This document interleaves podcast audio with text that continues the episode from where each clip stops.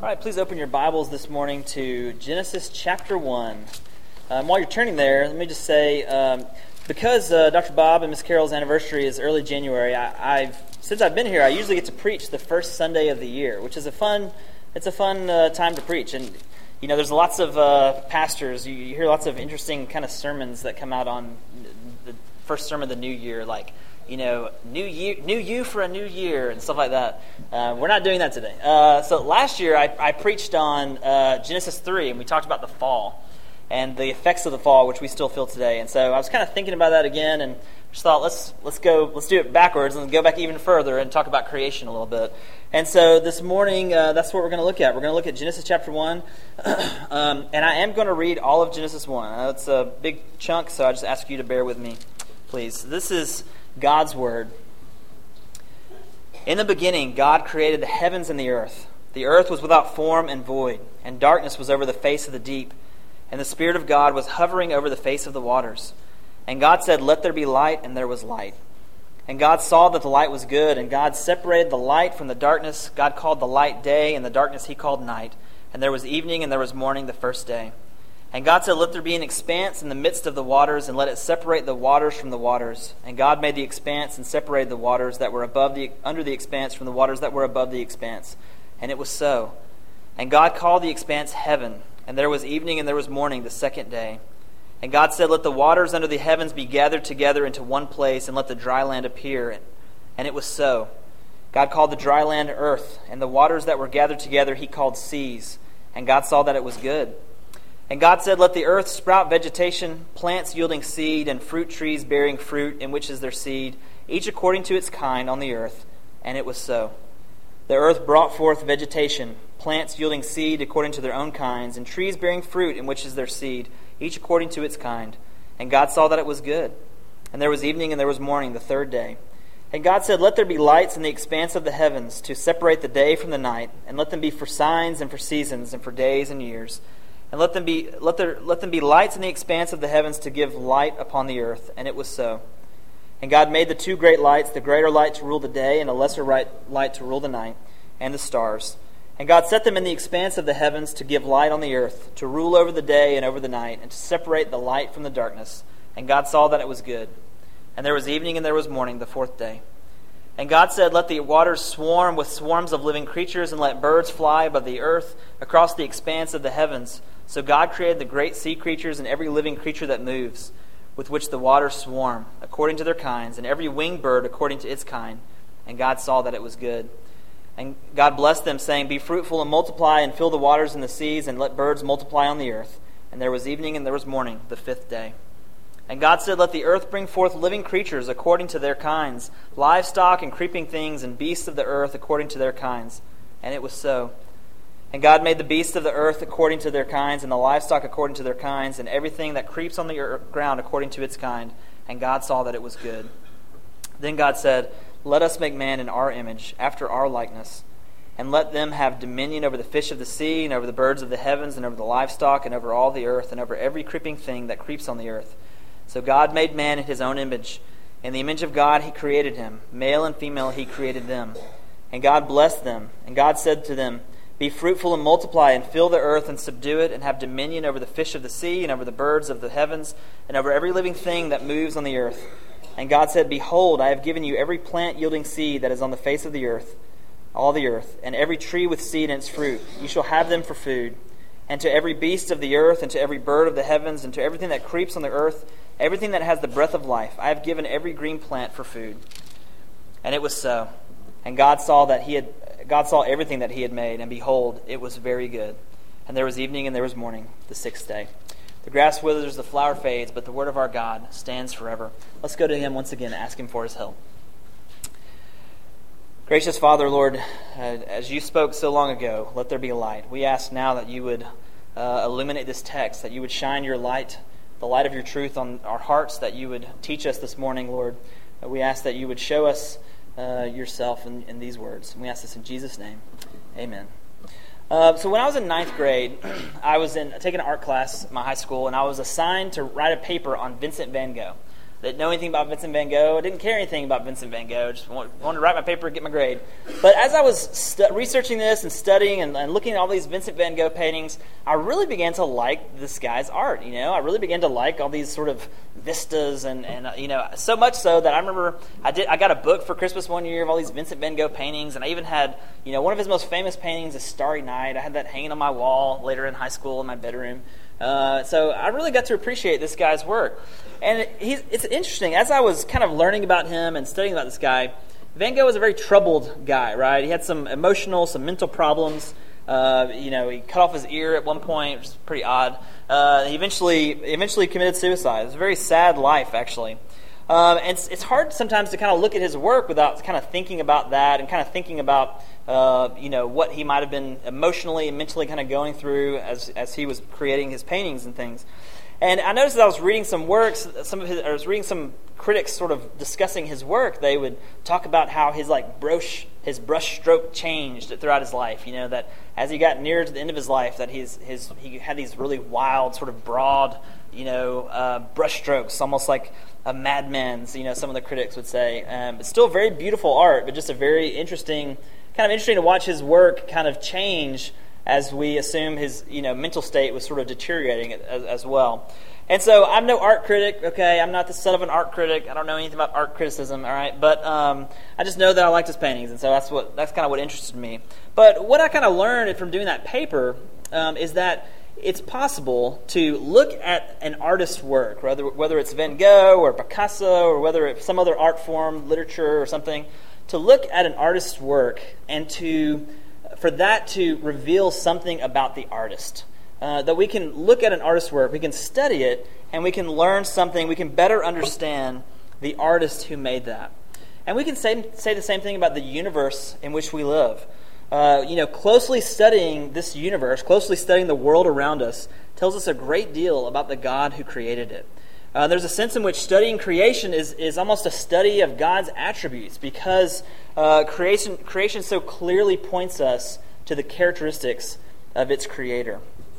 And Paul affirms this in Romans chapter one when he notes that um, uh, no one will ever be able to say, I didn't know that God existed, because God's God's existence is clearly seen in the world around us. Paul writes this in Romans one twenty. For God's invisible attributes, namely his eternal power and divine nature, have been clearly perceived ever since the creation of the world in the things that have been made, so they are without excuse. So God's existence is clearly displayed in the things that have been made. Uh, so when we consider the design and the artistry and the beauty of the creation, it tells us quite a bit about this designer, this artist, this creator who is behind it. And it is really hard to overstate how important creation is uh, to Christianity. Uh, usually when we talk about redemptive history, when theologians talk about redemptive history, they talk about four main events. They talk about creation, they talk about fall, when sin entered the world, they talk about redemption, which is when Jesus came and, and died, uh, died for our sins and then rose again from the grave, and they talk about consummation, which is when Christ returns to gather his church, um, and his glorified church is in heaven with him for eternity. So those are kind of the four major events of redemptive history: creation, fall, redemption, consummation. So creation, it made the list. Okay, so it's pretty, it's a pretty important. It's hard to really overstate kind of how important this is. Um, Francis Schaefer, Francis Schaefer, who is an apologist and theologian, once said that if he had an hour to talk to someone on an airplane about about the gospel, about Christianity, that he would spend a majority of that time talking about Genesis one through three. And that might seem kind of odd, you know, why would he spend majority of the time talking about the first three chapters of the Bible? Why wouldn't he go straight to, you know, the Gospels and, and talk about Jesus? But I think the reason behind that is clear, that uh, what we believe about God and what we believe about humanity and about the world around us, those things are so fundamental, those things are so essential and important, that if we don't have sort of a, if we don't, if a person is wrong on those ideas, then the gospel of the Lord Jesus Christ is not going to make a lot of sense to them. If they don't, if they don't understand that there's a good God who made everything, and that sin has entered the world, and that our biggest problem as human beings is that we're sinners, that we need a Savior. If they don't understand that, uh, then the gospel is not going to hit them with uh, a sense of urgency. They're not going to see their need for the gospel. They're not going to see their need for a Savior. And so you see, creation is where we can really go to kind of to learn the fundamentals, the fundamentals about God, about humanity, about the world. And so that's what we're after this morning. Uh, we're asking, what does creation, what is, what do we learn from Genesis one about God? Uh, and so creation points us to many things about God. This morning we're just going to look at three things. Uh, we're going to see that creation points us to God's sovereignty, God's beauty, and God's love. So first let's look at creation pointing us to God's sovereignty. Um, as you read over the description of creation in Genesis one, I, and that's one of the reasons I wanted to read the whole passage this morning, because I feel as we there's a lot of repetition. And the thing that kind of hits you over the head over and over and over again, I think, is the power of God, right? That God says, let there be this, and almost in every day of the almost every day of creation week, it's followed by, and it was so. That God said it, and it was so. Uh, that God spoke it, and it was so. Uh, that you know, God seems to create all things uh, in a short period of time, and it seems to be very little. It seems to be a very small challenge for him, right? It doesn't seem that he's uh, struggling to do this, but it seems like a very easy thing for him. Uh, but we read it over and over again in verse three. And God said, "Let there be light," and there was light. Um, in verse um, in verse nine, and God said, "Let the waters under the heavens be gathered together to one place, and let the dry land appear." And it was so. Uh, we see that over and over again. It just kind of hits you over the, over the head as you're reading this passage of, about God's power. You see His power clearly displayed. You know, it's not that it's not like God was sort of in a laboratory putting things together. It's not that He was, you know, piecing the universe together bit by bit, like some like as a piece of IKEA furniture, okay? But rather, God is speaking it, right? He says the words, and it is so. That's how He creates. Um, theologians have referred to this creation, creating everything out of nothing. They refer to it as ex nihilo, okay? Out of nothing. That He creates everything. God has created everything out of nothing, which is an amazing thing. Uh, it's a tremendous testimony to the sovereign power of God. One of my seminary professors um, uh, wrote a really huge book about the Trinity, okay? And I'm too dumb to understand it. I've kind of pieced, you know, pieced through it sometimes. But one of the things he says in that book about God's work of creation is this. He says, the sheer lordship of God nowhere shines more brightly than in the miracle of miracles, His creation of all things out of nothing. Uh, this is the miracle of miracles, creating all things out of nothing, and that this is the best display of the lordship of God, where it shines the most brightly. So we see God's sovereignty and His power in His, uh, we also see it in the method of creation. Uh, in that He kind of tames the creation, He kind of tames the chaos, and then He fills it, okay? Um, it's, his work of creation follows a very orderly method. Look back with me at verse two. This is what the state of things in the beginning. It says that the earth was without form and void. Now, I don't remember a great deal of my Hebrew, uh, unfortunately. I remember some of it. Um, and I usually, I have mixed feelings sometimes about pastors who like throw all this Hebrew and Greek out from the pulpit. But I've got to tell you these two Hebrew words because I'll never forget them as long as I live. The words here for for um, void, formless, and void are tohu and bohu. That's amazing. Okay, you that's that's free of charge right there. Tohu and bohu, uh, formless and void. Uh, that's what that's what the earth was like. Okay, I'm not sure what that means uh, exactly. That you know, before creation, the earth was there. I'm not sure what that means. We're not dealing with that today. Okay, but we know that the earth was formless and void. It was without form. And it was empty, okay? It was tohu and bohu. Um, and so what does God do? Well, He gives it form on the first three days of creation, and then He fills it on the second three days of creation. There's a really beautiful symmetry between the days of creation. Um, the first three, He's kind of taming the chaos, giving it form. The second three, He is filling it. So we see on day one, He creates light. On day four, uh, the corresponding day in the second half of the week, He creates the light-giving bodies, the luminaries, the sun, the moon, the stars. On day two, He creates the water and the sky. On day five, He fills the water and the sky with fish and birds. On day three, He creates land, dry land. And on day six, He fills the dry land with animals, with human beings. He creates Adam and Eve. And so it's kind of a really interesting thing to see how God has a very orderly, this orderly way of, of creating, that He tames the chaos, He gives it form, and He fills it. And what's also interesting is that when God creates man, He tells them to do the very same thing. Look with me down at verse twenty-eight. We see this, and after God had created man and woman, he, and he, God blessed them, and God said to them, "Be fruitful and multiply, and fill the earth, and subdue it. And so God is telling them to subdue the earth, right? To give it form. And he's telling them to, to fill it, okay? To, to give it form and to fill it, uh, just as he had done in creation, but on a smaller scale, that they are to give it, give it form and to fill it, be fruitful and multiply. So there's one thing that's really difficult to miss in Genesis one, and that is the power and sovereignty of God. This is his world. He has made it. Um, he can do with it as he likes, right? He does not have to answer to anyone. Um, he, it belongs to him. He is in control. And so creation is a great reminder for us here at the beginning of a new year that he is God and we are not. Okay? God is God and I am not God and you are not God. He does not owe us an explanation for anything. Uh, we don't have the power or ability to control all things like he does. Uh, we, we don't have that right. Um, God is in control. He's in control over all things. And that's kind of hard for some of us. Some of us can be very much control-oriented people, right? We want to control the outcome. We want to uh, control the things in our lives as best we can. We want to know exactly what's coming. We want to know exactly what to expect, what's going to happen. Um, we try our best to control sort of all the scenarios. Um, but really, it's just it's just not possible for us um, because we're not God. We're not able to do that. And so it's best for us to let God be God and for you to be you, for me to be me. He's better at being God than you or me. It's a good reminder for us and one that clearly comes across as we study creation.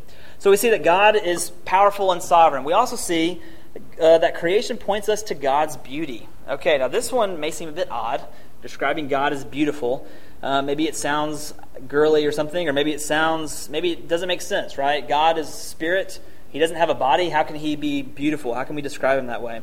Well, I'm not sort of I'm not stepping outside of the Bible to use this description. Um, David himself uses this. Uh, the Bible that speaks of God as being beautiful.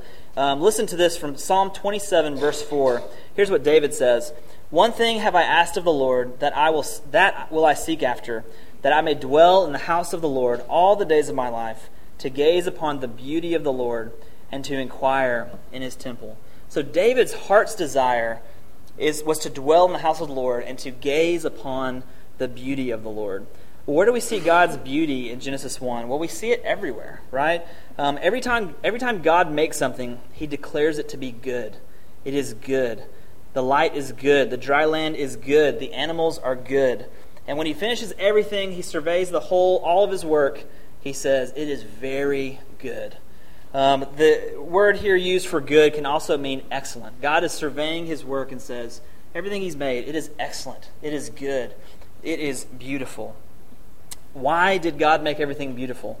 Well, because why did he make everything good and beautiful and excellent? Well, it's because he is good and beautiful and excellent. So when we call God beautiful, what we're saying here is that God possesses everything that is desirable, uh, that he's perfect, that he is to be desired above all else, that he is to be delighted in above all else. Um, author, author John Piper argues that God's beauty is a part of his glory, okay? We often talk about the glory of God, and that means a lot of things, but a part of his glory is his beauty, says John Piper. And he writes this: "The beauty of God is as pervasive and practical as the glory of God. If we admire the glory of God, we are admiring God's beauty. If the glory of God has an effect in our lives, God's beauty is having an effect. If God acts to magnify his glory, he is acting to magnify his beauty." Now, we know that creation is no longer perfect, right? After Genesis three, after the fall, uh, that the creation fell along with humanity. We saw that in Romans eight, our, our unison reading of Scripture this morning, that, that the creation is longing for the day when it will be redeemed, right? The creation is, is uh, groaning in childbirth, in the pains of childbirth, uh, because of the effects of the fall that are on it. Um, but there is still beauty in the creation. Even though the world has fallen, there is still beauty to be found. Um, Shalane and I were traveling last week, and we were driving from Tennessee, West Tennessee, to Western Kentucky, to go from my family to go visit her family. And we were, it was almost, it was uh, kind of getting sort of late afternoon. And it, I love like late afternoon and winter time when the sky is like half purple and half blue, and it's just this really, it only happens in the winter time. I'm sure there's some scientific explanation for it, I don't know, but uh, but it was just beautiful. And I said to Shalane, I was like, man, I just love these winter sunsets where the sky is like purple and blue, and it just has this unique kind of wintry color to it, and it's really nice. It was beautiful. Um, and I started thinking about, I, I have never seen an ugly sunset. I've never seen an ugly sunrise, okay? Every single one, top notch, very good. Um, a friend of mine, actually, another another story of creation's beauty, a friend of mine just moved to France to be a missionary. Just like literally two days ago moved. And uh, he put a he put a, a Facebook a photo on Facebook yesterday. Uh, it was like a picture out his front door. He's like in the mountains or somewhere in France. And uh, so he put a picture of his front door, and it was amazing. It was like in, in the distance you could see these French mountains. Uh, in, right in front of him, everything was covered in snow. There was this big open field that was covered in snow. There was this uh, little French village, okay, off to one side. And it was beautiful, all right? He's suffering for the Lord, clearly, right? Uh, it was just a it was a beautiful thing. I was like, man, it was like out his front door. Um, my parents probably right about now are waking up in Hawaii, okay? That's that's not a joke. My parents are have taken a little vacation to Hawaii. They've never been, they've never been before. So I texted my mom last night. I said, so is Hawaii nice? And she texted me back, three-word response. She said, it is paradise. Uh, it's paradise. That's what she said. That was her description of it. That's all she had to say. Um, Hawaii is beautiful, I imagine. I've never been there. Um, you know, the French snowy countryside is beautiful. The sunsets um, on the, you know, Purchase Parkway in Western Kentucky are beautiful. There, there is beauty to be found in creation. Again, why did God make his creation so beautiful? Was it just to be a nice guy to us? No. He did it because it reflects Him. It reflects his character, that he is beautiful, that he is excellent, he is good, he is to be desired above all things. As wonderful and beautiful as creation is, it doesn't compare to the wonder and beauty of God himself. He's better. As Psalm nineteen verse one, a familiar verse says, the heavens declare the glory of God. And what that's telling us is that, the, that when you see these beautiful sunsets, when you see the beautiful starry sky, that as beautiful and wonderful as it is, it's pointing us to something that is better and more beautiful. It's pointing us to God himself, the creator, the one who made it, the one who designed it. Um, the beauty of creation is pointing us, it's declaring the glory of God. It's pointing us to something that's even better. So I hope that we'll make it a point this year that as when you see something beautiful in creation, that you will listen carefully, right? Because it is, it is speaking. It is declaring the glory of its creator. When the grass is green and when the sky is blue, when the sunset is just perfect, remember that it pales in comparison to God. And tell your children that, that this snowflake, if we have any snow, that this snowflake or that this blade of grass or that this starry night is good and beautiful because God is good and beautiful, and he made it to remind us of that. So creation points us, it points us to God's sovereign power. It points us to his beauty.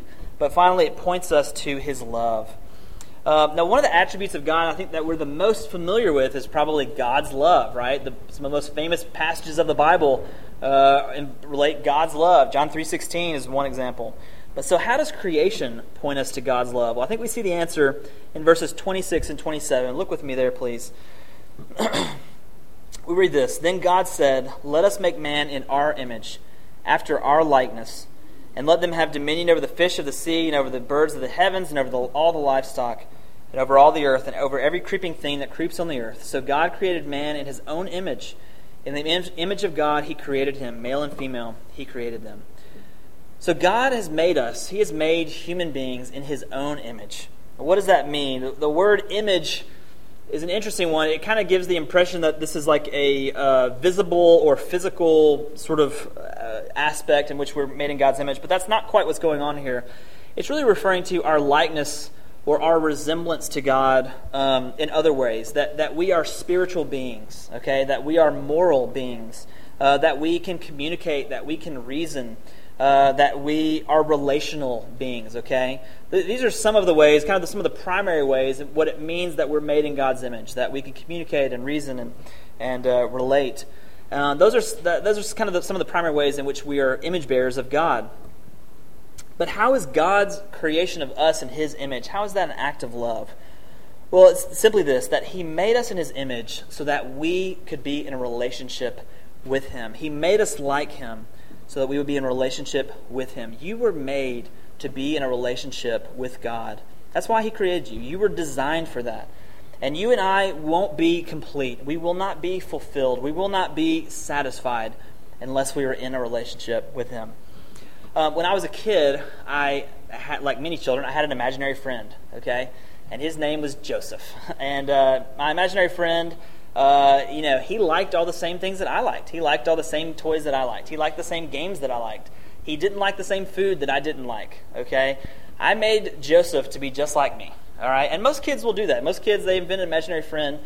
They make them just like them, right? Um, Addie Pearl, perhaps the exception. Um, her first imaginary friend was a bear. Um, I'm not sure what to make of that. But but for the most part, children will make an imaginary friend who is just like them. And the reason is simple. It's so that they can relate, right? So that you can re- I, so that I could relate to my little imaginary friend. He likes the same things I like. He's like me in all these ways. Well, when God designed mankind, when He designed humanity, He made us like Him so that we could relate to Him, so that we could be in a relationship with Him. The triune God, Father, Son, and Holy Spirit, have existed for all eternity in perfect love, perfect harmony, and perfect communion. And at creation, when God is when God is creating humanity, um, He is inviting us to participate in that love that the Trinity has experienced forever and ever and ever. He is inviting us to be a part of that, to to share in that.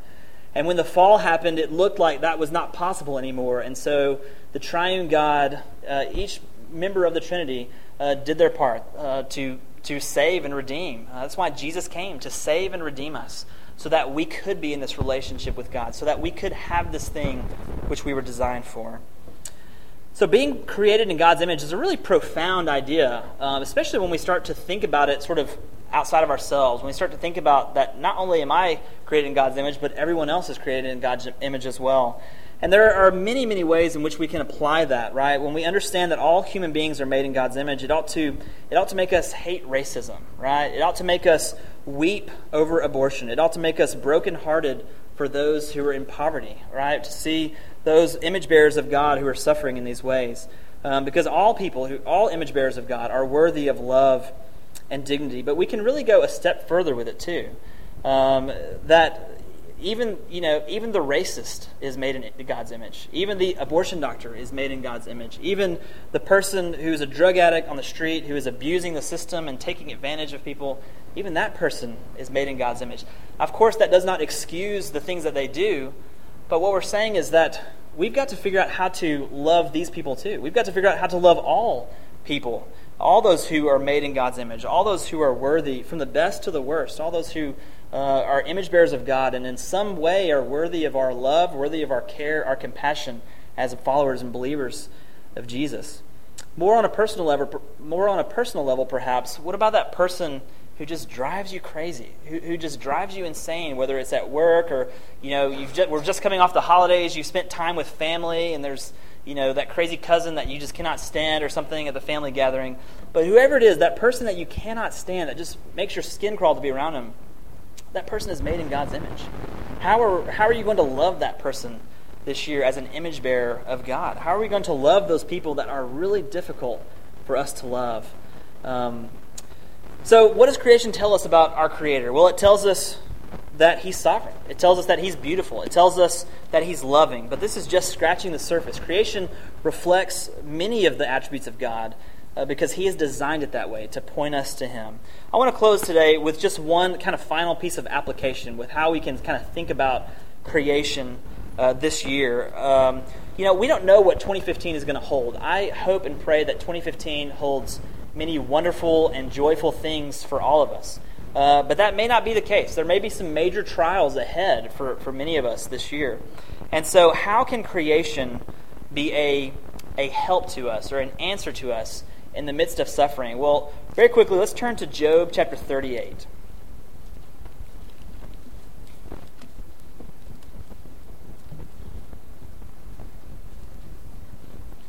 Now, you remember in the book of Job, Job experiences a tremendous amount of suffering. Um, and Job is kind of asking, why has this suffering fallen upon him? Why have these bad things happened to him? And Job's friends gather around and they give him lots of terrible advice. They give him lots of terrible answers about trying to answer his question. Um, but eventually, near the end of the book, God shows up. Uh, okay, so J- Job's been asking, Lord, why have these things happened to me? What have I done to deserve this? And Job doesn't really get a clear-cut answer, but I think the, the answer that God gives him is very, very interesting. So when Job, uh, God starts to speak to Job in the beginning of chapter thirty-eight, and one of the first things he says, we see this in verse four. God asks him a question. He says to Job, "Where were you when I laid the foundation of the earth? Tell me if you have understanding." And he goes on to mention more things about creation. Look down with me at verse eight. "Or who shut in the sea with doors when it burst out from the womb?" Verse twelve. "Have you commanded the morning since your days began and caused the dawn to know its place?" And down to verse twenty-eight. "Has the rain a father, or who has begotten the drops of dew?" And so God is kind of continually pointing Job back to creation. And that first question, I think, is very important. Where were you when I laid the foundation of the earth? I think what God is saying to Job is this. He's saying, Job, I'm the creator, okay? I'm the one who's in control, not you. God is saying to Job, you don't see what I see. You don't, you don't know all the things that I know. I see the whole picture, and you only see a tiny piece of it, Job. And that might sound sort of insensitive, but here's what I think is implied there, that God is saying to Job, there are things that you don't understand. There are things that you're just going to have to trust me with, okay? You have to trust me. You weren't there when I laid the foundation of the earth. I did that alone. And so you're going to have to trust me in this particular thing in your life as well. And that's what God is saying to us in Genesis one, that he is the creator, right? That he alone is the creator, not us. That when we look at the glory and beauty of creation, he is saying, I am God and you are not. And now you need to trust me. I did all of this without your help. I can take care of you as well. Trust me. Genesis one is telling us that God has a plan for the world and for humanity, a plan that ought to give us hope and courage to face the adventure of life, always entrusting ourselves to him. Amen. Let's go to him in prayer. Gracious Heavenly Father, Lord, we thank you that you are our creator. We thank you that you um, display your power and your beauty and your love in your creation. We thank you that uh, you are God, that we are not. Lord, help us this day, this week, this year to entrust ourselves to you, knowing that you are fully capable to handle uh, all things that come across our path, O Lord. We ask this in Jesus' name. Amen.